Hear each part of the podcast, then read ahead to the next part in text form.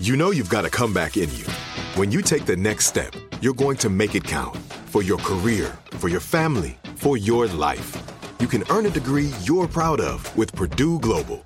Purdue Global is backed by Purdue University, one of the nation's most respected and innovative public universities. This is your chance. This is your opportunity. This is your comeback. Purdue Global, Purdue's online university for working adults. Start your comeback today at purdueglobal.edu. Welcome to Aaron Mahnke's Cabinet of Curiosities, a production of iHeartRadio and Grim and Mild. Our world is full of the unexplainable. And if history is an open book, all of these amazing tales are right there on display, just waiting for us to explore. Welcome to the Cabinet of Curiosities.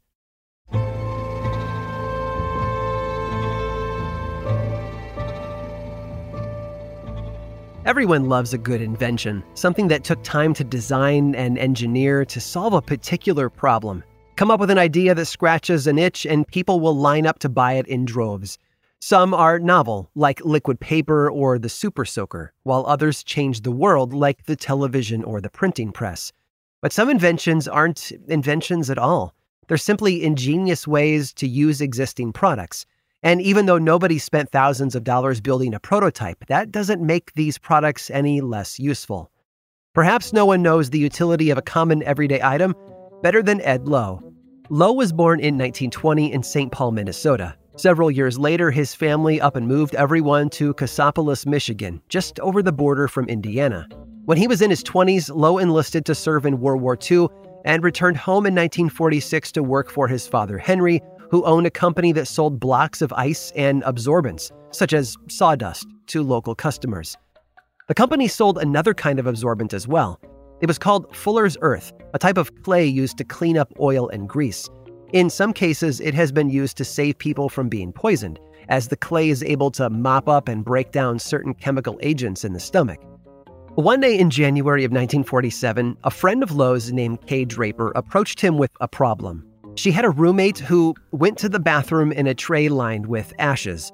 When the roommate was finished doing their business, they tracked soot throughout the house, leaving footprints everywhere. She asked Lowe for sand to fill the pan instead.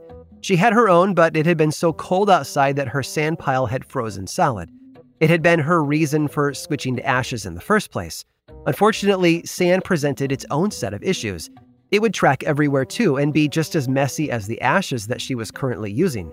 So instead, Lowe suggested that she use Fuller's Earth. The clay material was far more absorbent and wouldn't leave a residue all over her floors.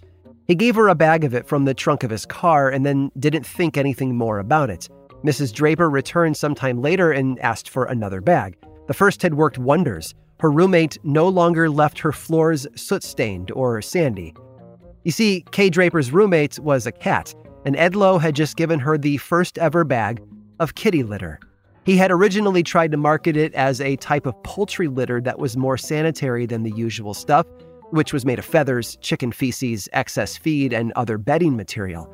Like the chickens it was meant to help, however, that product really didn't fly. But Mrs. Draper saw how useful it was for her. Once Lowe realized that he had a hit product on his hands, he bagged up more clay, wrote the words kitty litter across the front of each bag, and took them to a local store to sell. The shop owner refused. No one was going to pay 65 cents for a five pound bag of clay when they could spend a penny on a bag of sawdust instead. But Lowe was sure that what he had was better than sawdust. He told the owner to give away the bags to his customers. It didn't take long for those same customers to come back clamoring for more, and 65 cents was just fine to them.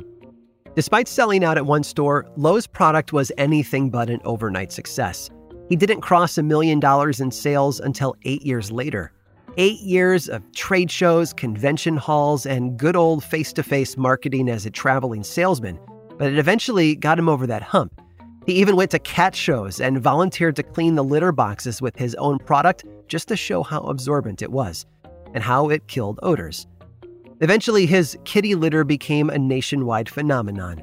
He secured hundreds of patents, trademarks, and copyrights, and single handedly created an industry worth almost $3 billion today.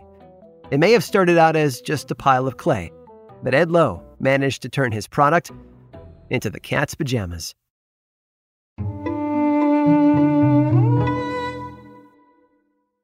Become a part of the fast growing health and wellness industry with an education from Trinity School of Natural Health. Trinity graduates can empower their communities through natural health principles and techniques, whether they go into practice to guide others toward their wellness goals or open a store to sell their favorite health products. Trinity grads are equipped to change lives with 19 online programs and flexibility to fit your busy schedule, including the popular Certified Natural Health Professional. You can get the training that helps you turn your passion into a career and here's the best part you can earn the certification in less than a year. From herbology to naturopathy and health coaching, Trinity allows you to make a meaningful difference by helping others live healthier, happier lives. Don't wait any longer to pursue your passion for natural health. Enroll today at trinityschool.org. That's trinityschool.org. This episode is sponsored by Intuit. Here's a story for you. Once upon a time, a young woman was haunted by the ghosts of bad financial decisions, with credit card debt and an empty savings account looming over her every day. When she tried to ignore these ghosts, they only grew bigger and scarier, and these ghosts of her bad financial decisions were stopping her from living her best life. So she decided to face them head on and take control of her finances with help from Intuit. Intuit helps you face your financial fears with confidence through products like TurboTax, Credit Karma, QuickBooks, and MailChimp. Whether you're trying to manage your money or trying to run a business, Intuit gives you the confidence to take control of your finances so you can live your best life. Intuit is the financial platform that helps everyday people prosper. Intuit has helped 100 million people live their best financial lives. Visit intuit.com, I N T U I T.com to start living yours. Let's get into it. Hey, this is Jodie Sweetin from the podcast How Rude, Tanneritos. As a nostalgic voice from your past, I'm here to remind you that amongst the stressful and chaotic existence we live in 2024, you deserve to get away. It's time for a vacation, no matter when you're hearing this. And let me tell you how you'll get there. The 2024 Hyundai Santa Fe. Want to bring the family to the mountains with the Santa Fe's available H-Track all-wheel drive? Well, it's got standard third row seating and available dual wireless charging pads for the kids who just want to stare at their phone and not talk to you. You know what I mean. Visit HyundaiUSA.com or call 562-314-4603 for more details. Hyundai, there's joy in every journey.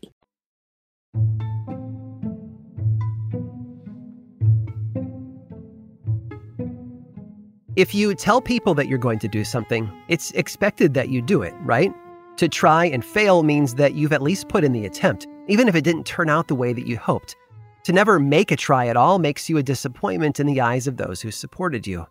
But to lie about your accomplishment, to make people think that you've done it when in reality you haven't done anything at all, well, you better hope they never find out. Donald Crowhurst told people that he was going to sail around the world. What actually happened was far stranger.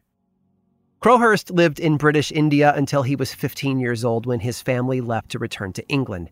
It had been a rough childhood for him. His father died one year after returning to England, and for the next five years, Crowhurst served as the apprentice to the Royal Aircraft Establishment, after which he became a pilot for the Royal Air Force. For unknown reasons, though, he left the RAF to pursue a career in the Army.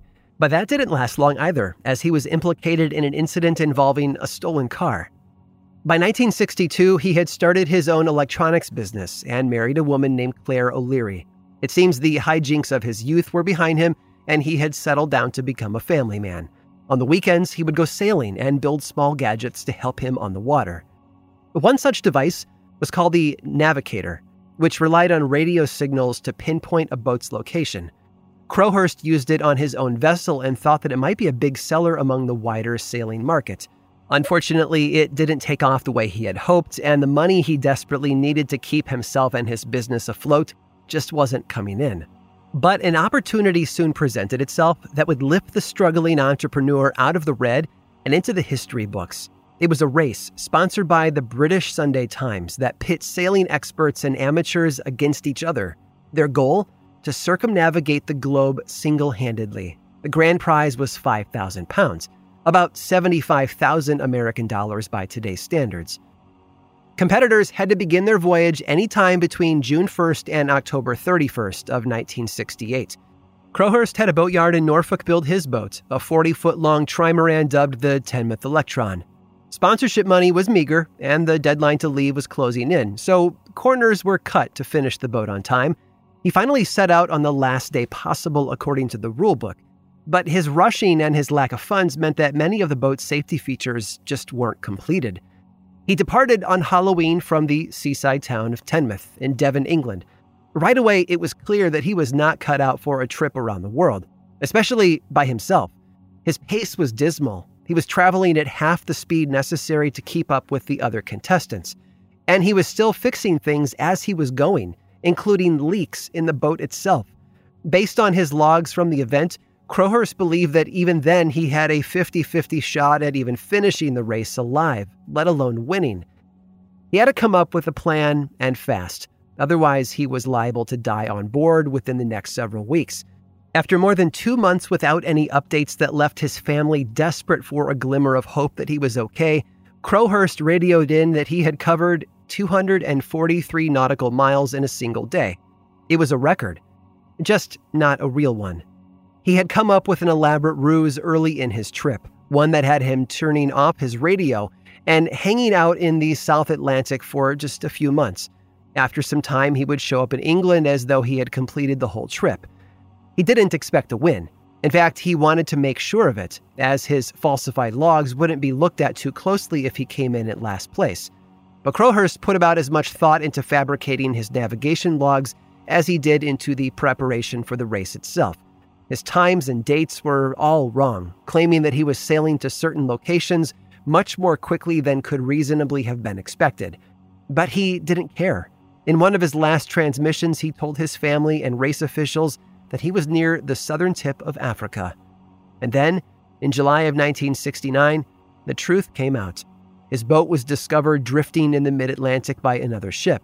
Almost everything was still on board, including his maps, navigational charts, and the doctored logs that he'd left behind. Crowhurst, however, was nowhere to be found. It's believed that he took his own life at sea his logs were filled with the words of a man who, according to some biographers, could not live with the guilt of committing fraud nor the reality of coming clean and losing everything. He wrote rambling diatribes and imaginary arguments between himself and God, signs that his mental state was crumbling the closer he got to the end of the race. Donald Crowhurst's body was never found.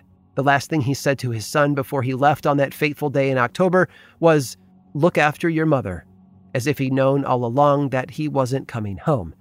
He just wanted to show the world and his family that he could do what he set his mind to do. Instead, he was swallowed whole by his own stubbornness, allowing the ocean to claim one more poor soul. I hope you've enjoyed today's guided tour of the Cabinet of Curiosities. Subscribe for free on Apple Podcasts or learn more about the show by visiting curiositiespodcast.com. This show was created by me, Aaron Mahnke, in partnership with How Stuff Works. I make another award winning show called Lore, which is a podcast, book series, and television show. And you can learn all about it over at theworldoflore.com. And until next time, stay curious you